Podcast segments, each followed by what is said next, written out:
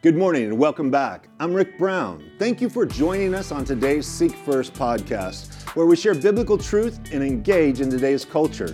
Take a minute to subscribe to the Seek First podcast. Thanks, everybody. Stick around, I think you're going to be encouraged. Spending time with the Lord will be the best part of your day. So let's get ready. Grab your Bible, prepare your heart and mind. Let's go. We're just thankful for all that the Lord is doing, and I pray that you had a great Christmas, great New Year's, and hopefully you didn't have the uh, situation of the girl that she, a few days before Christmas, she ran into the store, got two boxes of 10 each in Christmas cards to get them out at the last minute. And she just, she didn't even read it. She just signed it, dropped them in the mail, had 20 Christmas cards to get out, exhausted, sat down and, and, and looked on the box. You know, it tells you on the box what's in there. And it said, here's a little card just to say, a gift is on the way. Thought she was getting off in there. the workload now is uh, 20 times of what it was. We are going through the Anchored in the Word. If you haven't ever read through the Bible, most Christians have never read the Bible from Genesis to Revelation. And uh, they have a few Bible verses that they have on the wall or their fridge, and they come to church on Sunday morning. But if you want to read through God's Word, we read through the New Testament, Psalms, and Proverbs every year, and then we split the Old Testament up. So we're reading the second year, if you've picked this up, starting January 1, and we start in the New Testament, which we will be here in Matthew chapter 1. This morning, we're going to be looking at our message, and you thought you had problems. Have you ever been having a pity party for yourself and then talked to somebody that had serious problems and walked away and said, I don't have a problem in the world, right? And you might have had that experience even this uh, week, you know, as you spend a lot of time with family. I was home visiting my mom. We were in Idaho and uh, visiting Tammy's folks and my folks who are both in Idaho. And my mom was telling me about a family friend that I grew up with, and we got in a lot of trouble together. And he's in prison now for, uh, he uh, shot his ex wife 13 times and killed her. And uh, these are my childhood friends. These, so my mom was giving me the update about Jamie and how he's doing, and he got out briefly. He was serving a, you know, he was on death row, and he got off on a technicality, and he got out, and he was right back in. And uh, so my mom was, she corresponds with him, and uh, Jamie's mom and my mom have been good friends for 50, 60 years. And uh, I'm listening to this story about Jamie and what his problems are in jail, and I mean, he's been in prison since, you know, the last time I saw Jamie, just to kind of point of reference, we were at a rodeo, and I'm a bull rider, and he was a bullfighter, and he had a big bandage on his forearm and his calf of his leg. And I said, Jamie, what happened? And he said, Well, my wife shot me twice. I said, Really? He goes, People from my childhood call me Ricky. Please don't call me Ricky. Okay. He goes, Ricky, it was just like a movie. I, I saw my wife was losing it and she went for the gun. And so I ran out the front door, jumped in the rig, and it wouldn't start. So I had to scoot out the passenger door. And he said, I started running in a zigzag pattern like they teach you down the road. And he said, She's a good shot. And she shot me through the forearm and through the calf. Fortunately, it didn't hit the bone. Just an average day of hanging out with some of my peeps. As we look at this passage of scripture, and we look at the family history because at this time of year, we think about our families, we think about our folks, we grow nostalgic. As a matter of fact, Christmas, New Year's, the holidays can be extremely joyful or they can be a really heavy time. It can be a time of grief or sorrow or it's almost like it's amplified the tensions you have with family members that you no longer hang out with. And in Matthew chapter 1, we see the family tree of Jesus. And Jesus comes into this world to save broken lives. And it appears that as we see this genealogy unfold, that Matthew, under the inspiration of the Holy Spirit, wants us to just be reminded of the graphic nature of the problems you and I have with sin so that God can rescue us. You and I are gathering here together not because we got our act together, but because we actually fell apart and realized we needed God in our lives. That's why we've come together. We've come to worship Him because we realize we can have redemption from our broken lives. And so we're going to look at Matthew chapter 1. Stand with me. If you have a Bible, open up. And if you haven't already opened to chapter 1, And we're going to read the first six verses just to start our time together as we look at our message. And you thought you had problems. Verse 1 The book of the genealogy of Jesus Christ, the son of David, the son of Abraham. Abraham begot Isaac. Isaac begot Jacob. Jacob begot Judah and his brothers. Judah begot Perez and Zerah by Tamar. Perez begot Hezron, and Hezron begot Ram. Ram begot Amminadab, Amminadab begot Nahshon, and Nahshon begot Salmon, and Salmon begot Boaz by Rahab. Boaz begot Obed by Ruth. Obed begot Jesse, and Jesse begot David the king. David the king begot Solomon by her who had been the wife of Uriah. Lord, we ask that you would open our eyes now, that we would see wonderful things from your word, that you would feed us and teach us and nourish our souls by your Spirit and by your truth. In Jesus' name, amen. You may be seated. It seems strange anytime you dive into a genealogy for some people that maybe don't understand the importance of it. Your family tree, how many of you have done the uh, DNA to see where you came from? Raise your hand. Okay, all right. China has all that now, but. Uh, they have the largest DNA database in the world, and they're designing Omicron just for us. Um, side note, I, di- I digress. But you find out what your lineage is. Uh, and uh, we had this folklore in our family that we had, uh, because our family came from the area of Oklahoma, East Oklahoma, where the Trail of Tears was for the Cherokee Nation and the reservations and various things. So there was this rumor that we had, uh, you know, Cherokee blood. And when we did the DNA, none of that was there. And uh, so years and years, decades of folklore was just, you know, right out the door. And found out that I was actually, you know, the strong 30% Scandinavian. And I didn't even know that.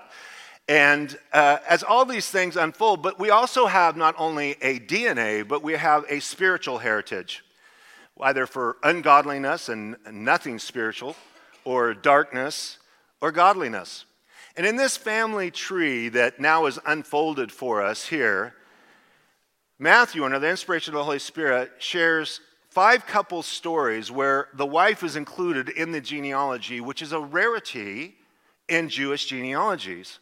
So it piques your, it piques your interest, and because it piques your interest, actually all five of these have kind of bizarre stories. It's, it's this family scandal. Do you guys have any family scandals? We got, oh yeah, you know, Uncle Eddie actually, you know, married Aunt Rita and it got all mixed up. And so you got to try to figure it out and all the different relationships and the tensions that are there. But the first couple, in verse 3, it says, Judah begot Perez and Zerah by Tamar. Now it just says it in passing, like, okay, Judah, who is of the tribe of Judah, the leader, one of the 12 sons of Jacob, he, through intimacy, physical intimacy, has these twins born. But what you don't get is one of the craziest stories in Genesis chapter 38. Genesis chapter 37 opens the story about Joseph, who is this incredible hero in the book of Genesis. And then it skips to chapter 39, but sandwiched in between is chapter 38 that you really can't teach in Sunday school. It's, it's one of those that it's beyond PG 13, you can't even describe these things. And so Judah has, has three sons, and he marries the first one off, prearranged marriage in their day. And his first son's name was Ur, and Ur married this woman by the name of Tamar. And it doesn't give us any detail, it just says Ur was evil in the sight of the Lord, and the Lord struck him and killed him. Man, dude, what'd you do? We don't know. So he dies. But their custom is that the brother, because Ur did not have a descendant or a male heir to carry on his name, their custom was that the brother then would marry her. So the next in line, Onan, married Tamar. And uh, I'm not going to get into it because it makes me blush. Through a sexual, intimate experience, old school birth control, the Lord got angry with Onan and killed him. So you've got two down. Imagine you're the dad, you arrange this with this girl Tamar, and you're thinking, this chick can't cook, right? two, two, two of my boys are dead. So he has the youngest, and the youngest name is Shelah. And so he tells her, okay, you just be a widow. Shelah's going to grow up, and I'm going to give Shelah to you too. Now, think about Shelah. It's like, my two older brothers are dead because they married this girl. Well, when he got old enough, Judah did not, he's like, you know, I, I don't think I'm going to give my third son to this girl because I think, you know, I don't know what's going on with her. But uh, so when Tamar saw that she was going to have to be a widow for the rest of her life as a young woman, she decides to deceive Judah when he's going on a trip. She gets out there in front, she puts a veil on her face, takes off her black uh, clothes of mourning, and puts a veil over her face alongside the road and acts like a prostitute and seduces her father in law. And he, he pays her and goes in and has sexual relations with her, and she gets pregnant with twins from her father in law. Ooh, right? Do you have a father in law that you look and go, ooh, no, thank you? so when it's found out she's pregnant, they come to Judah and say, Tamar's been with someone, she's pregnant, because he didn't know it was her. She had a veil on her face. And, and he goes, Well, bring her out and burn her. He's a compassionate father in law. But because he had left a down payment of a belt, his signet ring, and a staff, she said, Well, if you're going to burn me, just know that the guy, the guy that got me pregnant owns these. And he looks at it and it's his. He's like, wow, she's more righteous than I am. This is just an average story here in the genealogy of Jesus. Now, the next one is just as good, not maybe quite as juicy, but in verse 5 it says, Salmon begot Boaz by Rahab.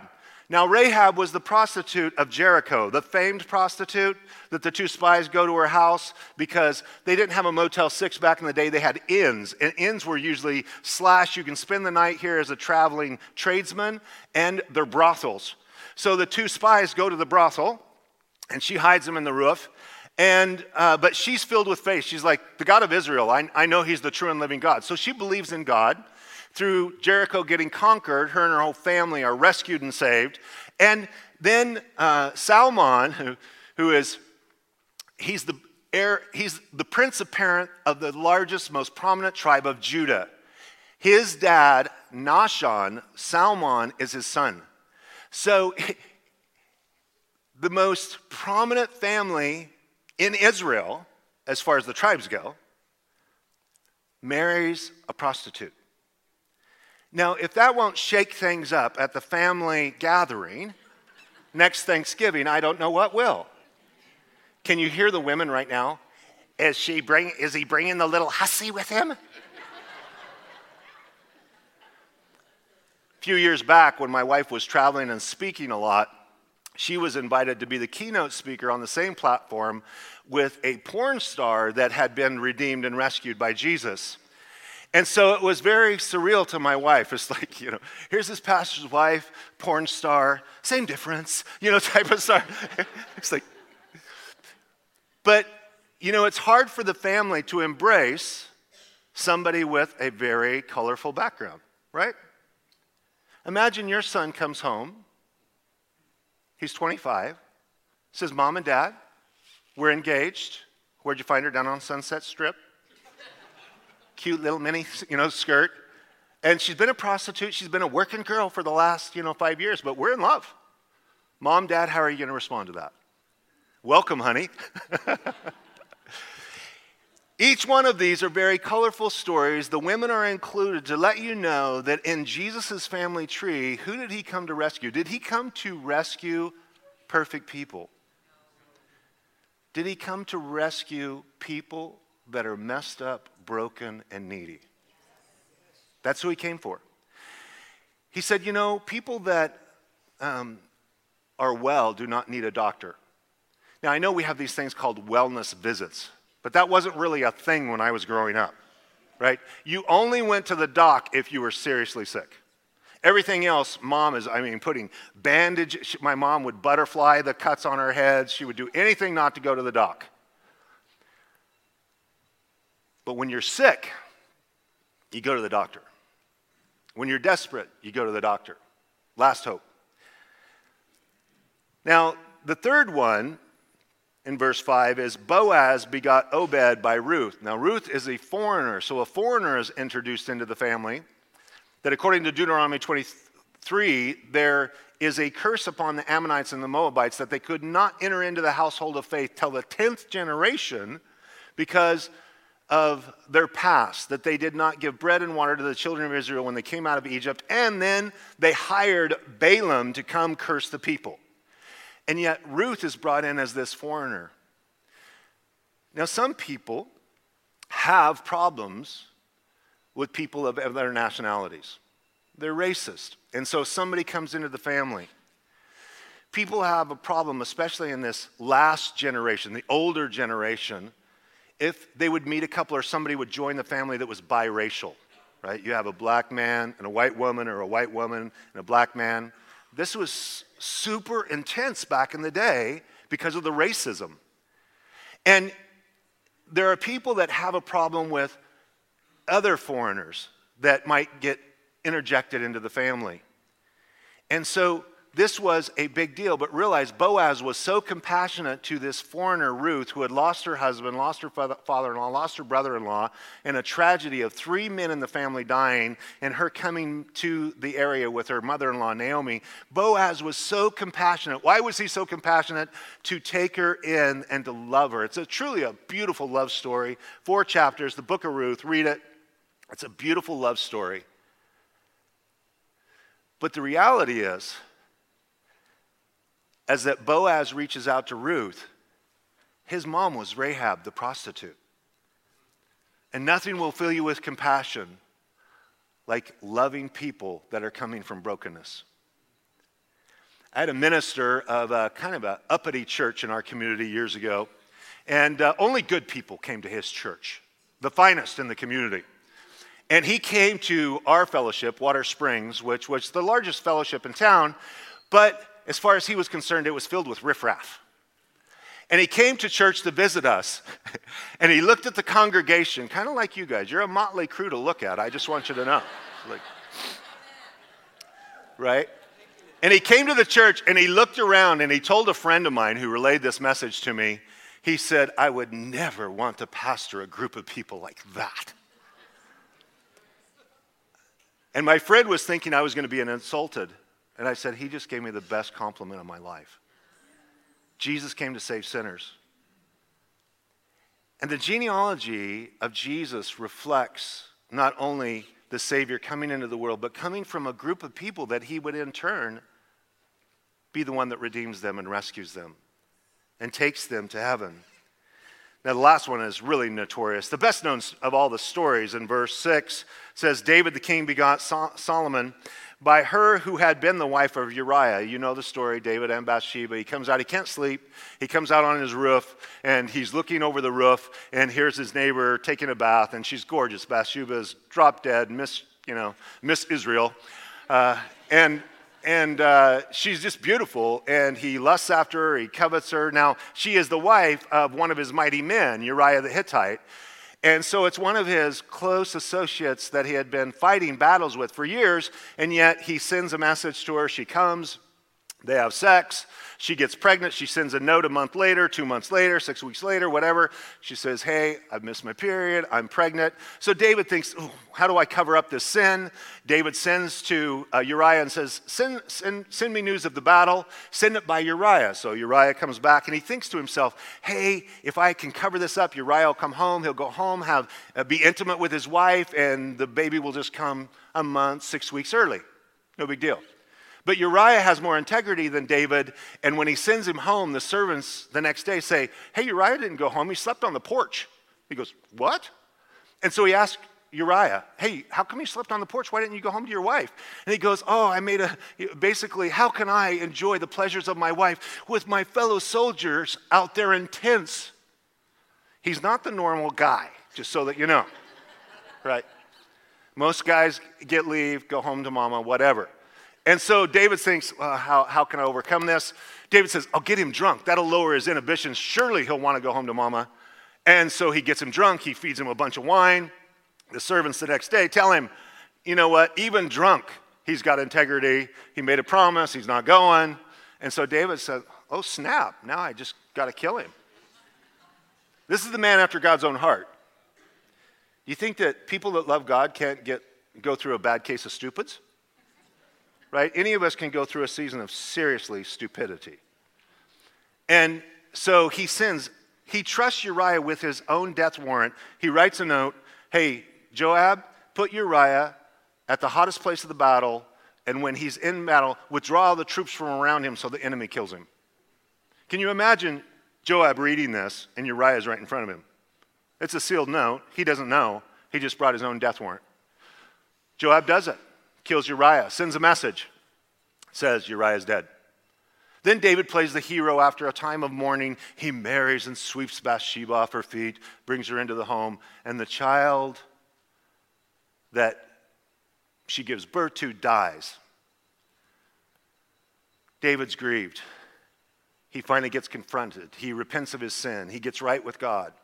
And then God was gracious to David and Bathsheba and gave them Solomon. Solomon's name is rooted in the word peace, like shalom, but Solomon.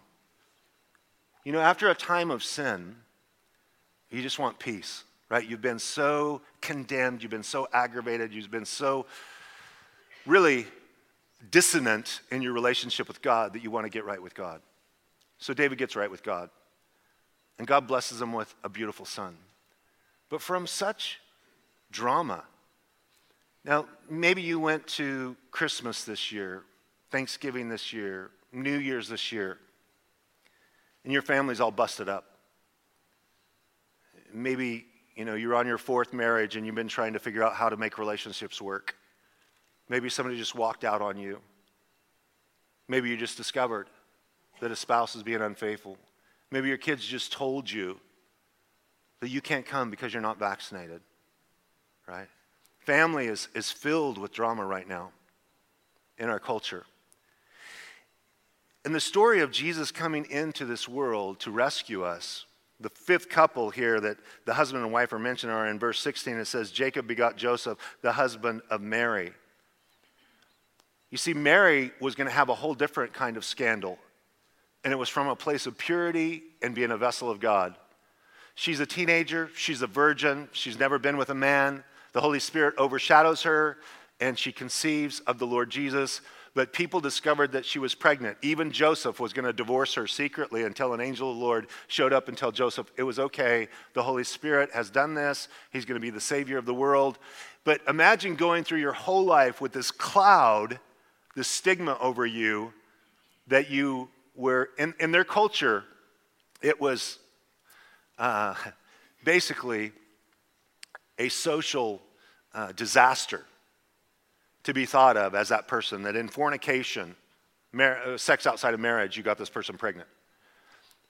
And it chased Jesus all the way to the Gospel of John when he's a grown man, in, you know, 33 years old, and he's talking about Father Abraham and the Sadducees and the scribes. They say, We are not children of fornication. They're basically that his reputation had been dogged his entire life that he's a child of fornication. When I was a kid growing up, my older siblings, I'm the youngest of four, and all of them have brown hair and they look just like my dad's side of the family. And I had blonde hair and looked like I'm looked like my mom's side of the family. And so all three of them, every time they were mad at me, would call me the milkman's kid. and at five or six, I didn't even know what that meant.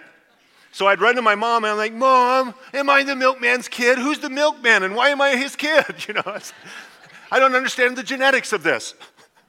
And my mom would roll her eyes and say, No, you're your father's son. It's, you know, you just look like me. I was blonde hair, da da da da.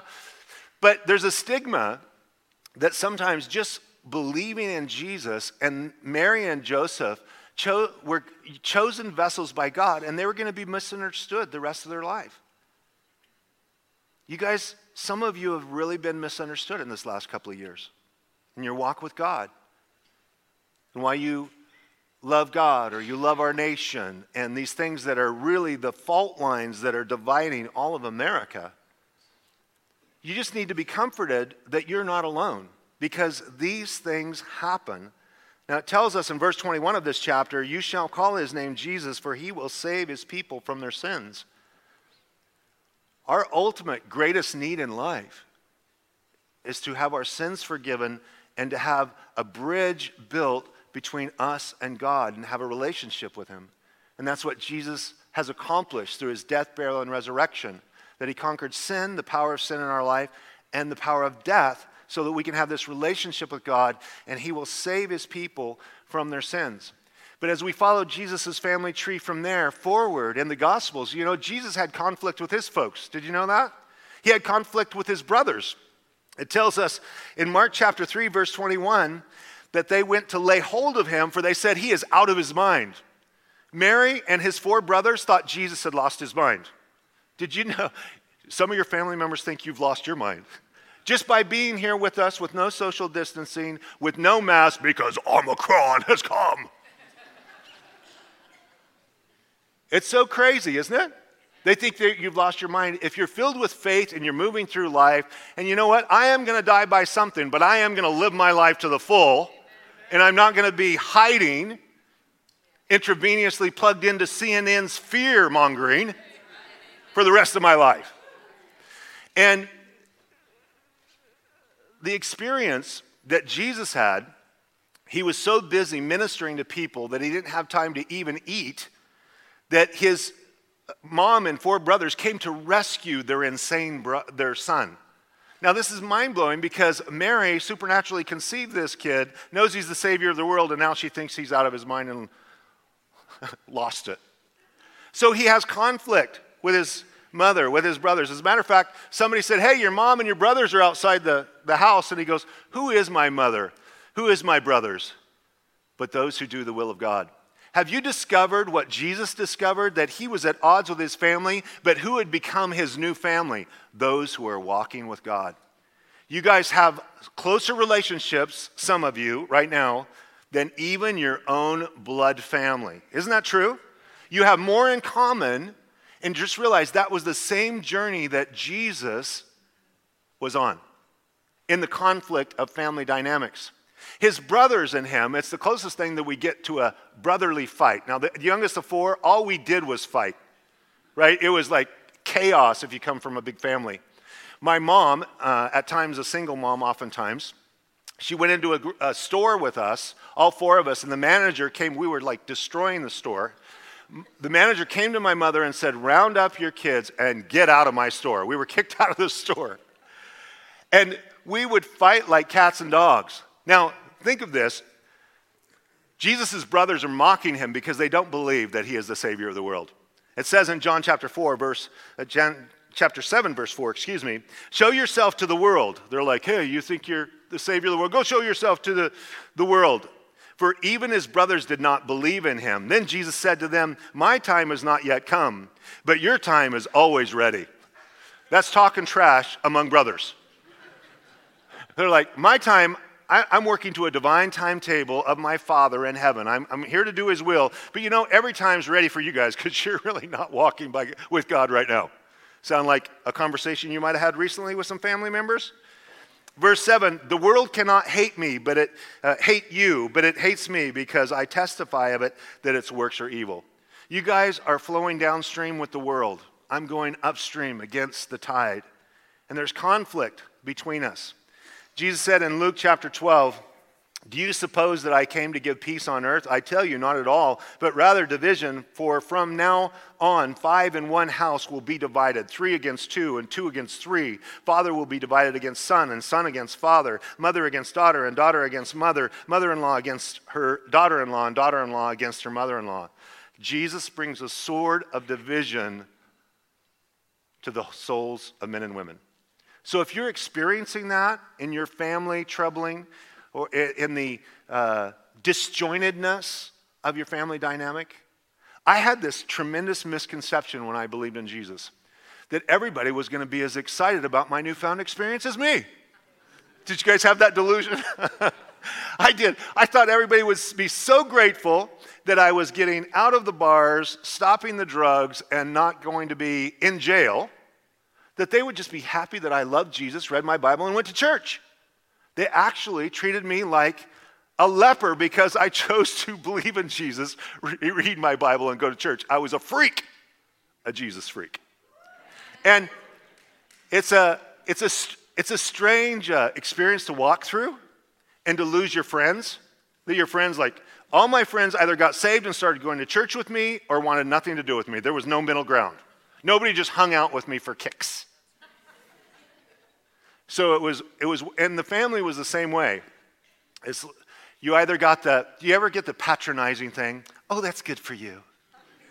There, there, that's good for you. You believe in Jesus, the little fairy, fairy up in the sky.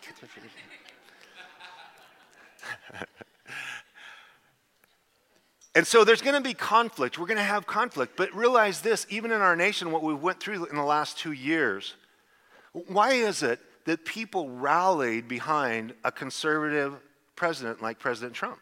the most pro-life president. And people think that the people on the right or that are conservative or that have a Judeo-Christian ethic or foundation in their life think somehow we've idolized him. We don't idolize Trump. He's just a man, and a very, very imperfect man at that. I mean, just uh, yeah. Need I go any further, right? But it's because the concepts that he was standing for were things that were near and dear to evangelical Christians' hearts. And so the nation split and polarized like we've never seen it in our life. And that polarization was from the roots, and did you notice the rural people that still have a connection to God, church, family, morality, those type of things. And the people in the urban centers that have kicked out God, kicked out the Word of God, want nothing to do with God, and they're huddling in ungodliness. So the divide is not only personal and it's family, but it works its way into the very fabric of the culture of our nation from coast to coast, from north to south, from east to west. So we shouldn't be surprised by these things. But as we think about it and pause for a moment and just wrapping up the thoughts about our own family, bringing it back home. You might be going through life with a chip on your shoulder that your parents were not perfect. You really got to get over it, right? I think the greatest reward to people that go through life with a bitterness towards their parents that they're not perfect, I believe the greatest comeuppance is for them to have their own kids and let them raise them as imperfect people, right? Because you are not going to get through this life without stumbling and falling on your face because there are no perfect parents, there are no perfect kids. So you can either forgive and be free and enjoy life in your family, or you can go through harboring bitterness, resentment, and unforgiveness and be a prisoner of your own emotional prison. You got a choice. It's just like people that came out of, according to Viktor Markle, uh, uh, Frankl, uh, just coming out of there are people that came out of the Holocaust, and there were those who just loved life and they were so thankful to be free. And then there are those who are still victims and live through life with a victim mentality for the rest of their life. It's all about your personal response. I can respond towards my folks, and this is a, a simple thing. You know, I just say, hey, my folks did the best they could with what they had. They did the best they could with what they had. Maybe they didn't have much. Maybe you had just total disaster in your family. But they did the best they could with what they had. And you know, I came along as an imperfect father, and I did the best I could with what I had. And my kids are going to do the best they can with what they have. And in grace, you have to move forward because the bitterness and the unforgiveness and resentment will eat you alive. Jesus likens it to a person. If you won't forgive someone, it's like you're throwing him into this prison or this cage. It's, it's like you put him into prison and you just pull him out every time you think of him, beat him up in your mind, and you throw him back in the cage. Right? But unforgiveness is the weirdest thing. It's like hitting yourself in the head with a hammer and hoping you're killing them. You're not hurting them, you're hurting yourself. Unforgiveness is a tough, poisonous pill to swallow because it metastasizes into everything the bitterness. But when you can let it go, it's, it's something, isn't it? I mean, I know with what I speak. My mom's been married four times. My dad's been married three times. We have seven marriages in the family. I have steps and this and that. I used to draw on a picture with my kids. If they really wanted to know everybody that was connected and what way they were, like, let's get a graph and let's, you know, let's show you on paper how everybody's connected. And, and with this dynamic of, of all of these different people. You know, wonderful Christian people. They're just, oh, praise Jesus, hallelujah, kumbaya. And you men- mention their ex. she is of the devil. He is Satan incarnate. And being a pastor for a long time is fascinating because I did their wedding five years ago. And they look all Google eyed on each other. They're all syrupy. Tearing. I love you to death. I was born. Fast forward five years. She's of Satan. Because what happens? Sin and brokenness destroy our relationship. And our coping mechanism and our self preservation and protecting our own heart is to vilify, demonize, and hate the other person. I'm sure you've never met somebody like that. And if you're here and you're in that spot, don't get me wrong, I totally understand the bitterness. That's why the Lord says He hates divorce because it cover, covers one's garment with violence. And what He literally means is that it is emotionally devastating. That's what God is saying. I hate divorce because it's emotionally devastating. And if anybody's been through it, I don't mean to make light of it. I know it's very painful. But what I'm saying is the ability to forgive and to let go of the bitterness will set you free. It's not, it's not about the ex, it's about you being free. Parents do the best they can with what they have. Kids go on to the next generation, do the best they can with what they have. And through it all, we're just saying, Lord, help me, each one of us.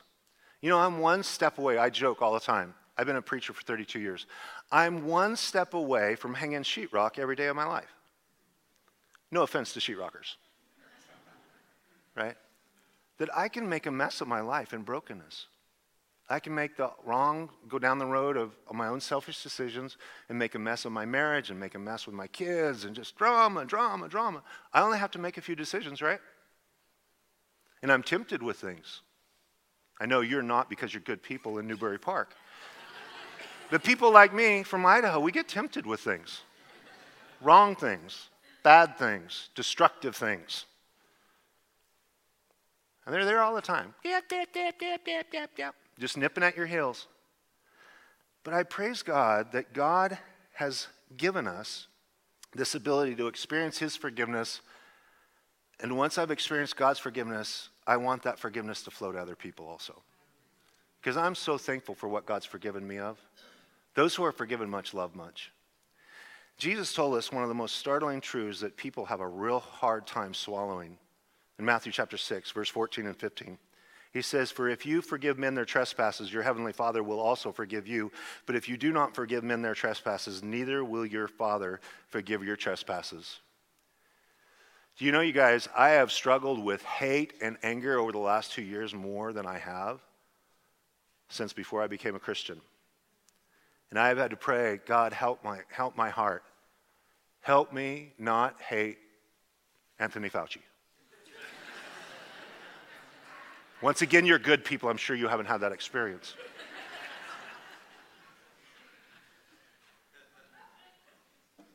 oh God, could you drop a bomb on the Democratic convention?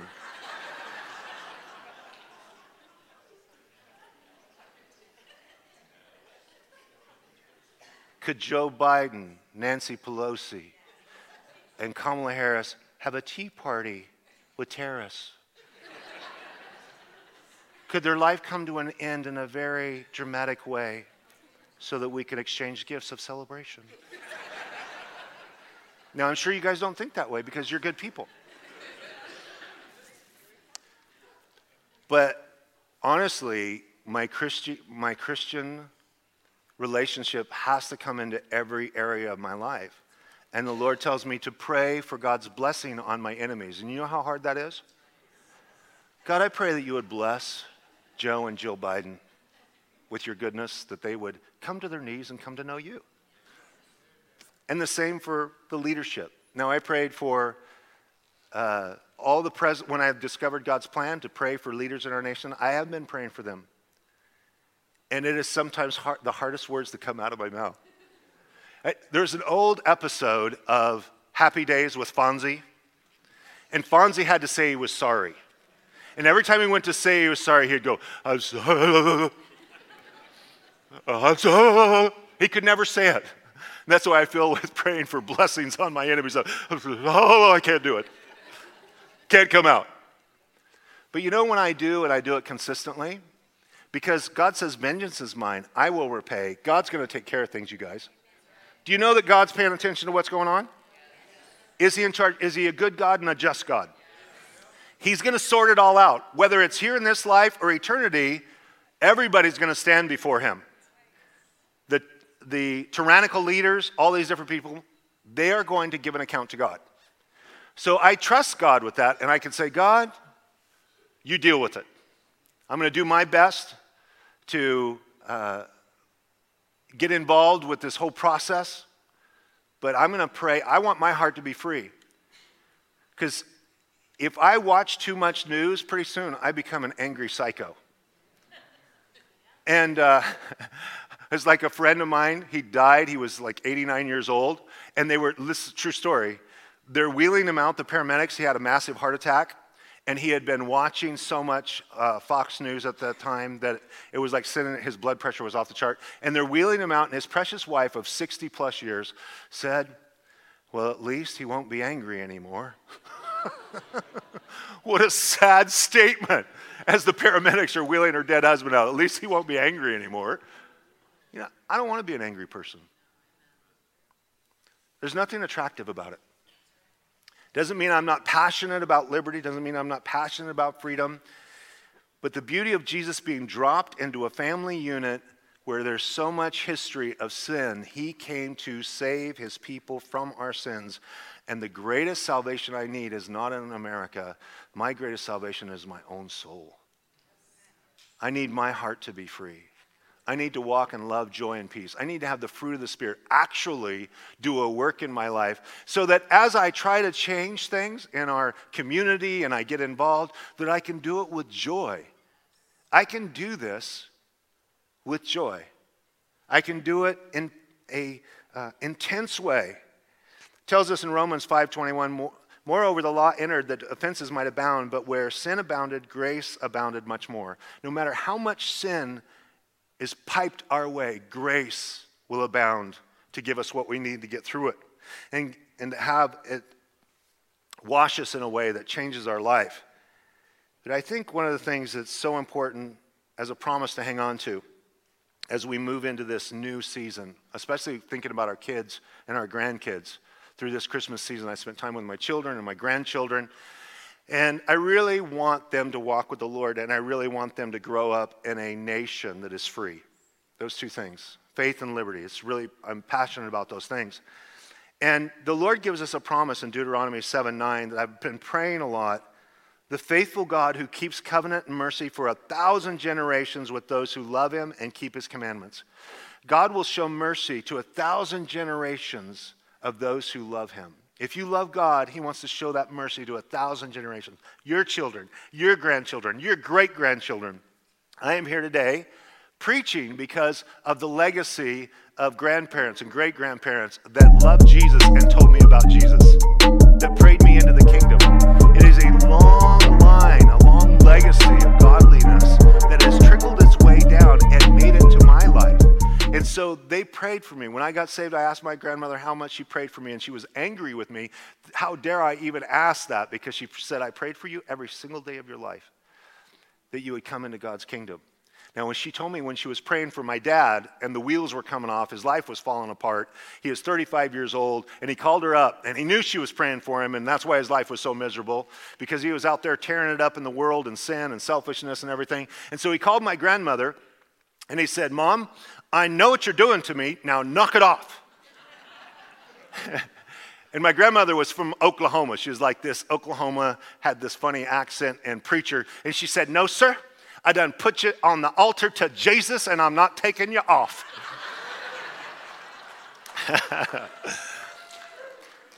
so she prayed my dad into the kingdom. He's a passionate believer this day, 83 years old, loves Jesus with all of his heart.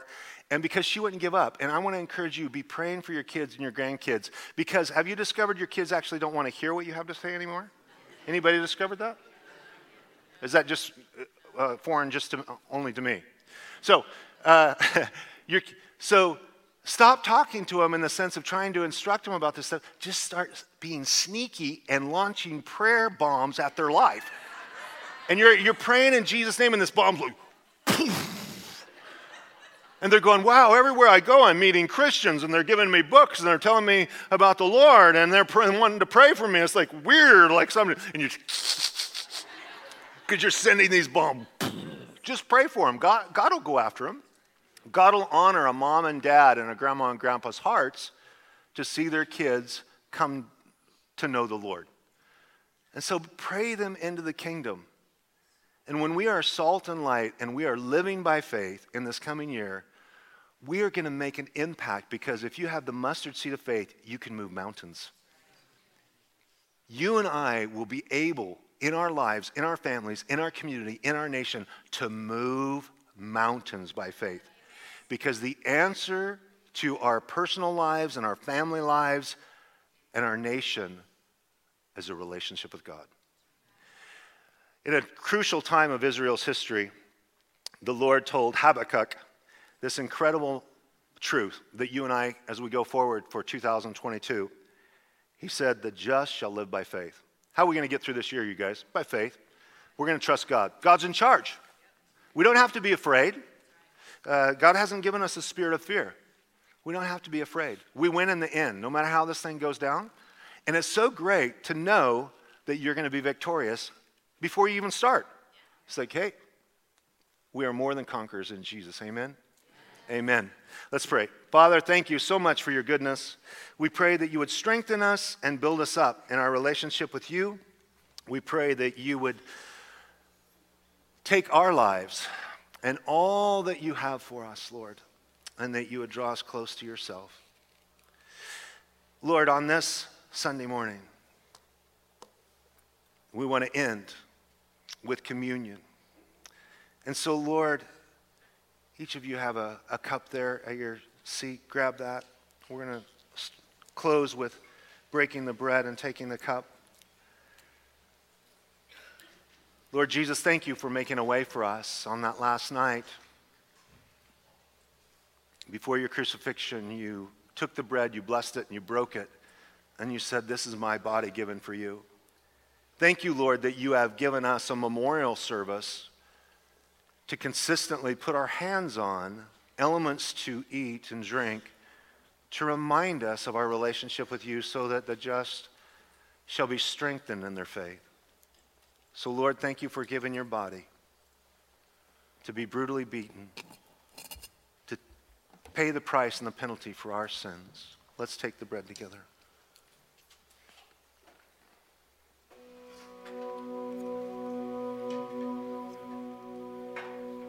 And as we take the cup, Lord Jesus, you said this is the blood of the new covenant for the remission of sins. And Lord, we want to thank you right now for forgiving us and, and Lord, washing us and cleansing us by your blood that you shed upon the cross for us. Thank you, Lord, for every past sin, the things we may be struggling with now, things in the future. From beginning to end, you have redeemed us, rescued us, and made a way for us to be cleansed through the power of your blood. So may the power of your cleansing blood refresh us. Lord, specifically, we pray today in a time where bitterness and unforgiveness can overwhelm our hearts. Lord, please forgive us. Please forgive us for our resentment and bitterness. Lord, we pray that you would wash us and cleanse us and refresh us in our relationship with you. Let's take the cup together.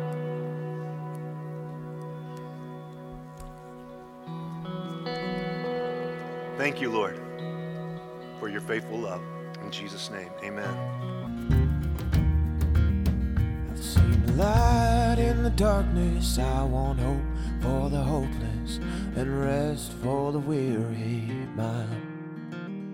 And you've got truth for the taking, but my heart won't be shaken if today be the day that I die. Whoa, whoa, whoa, whoa.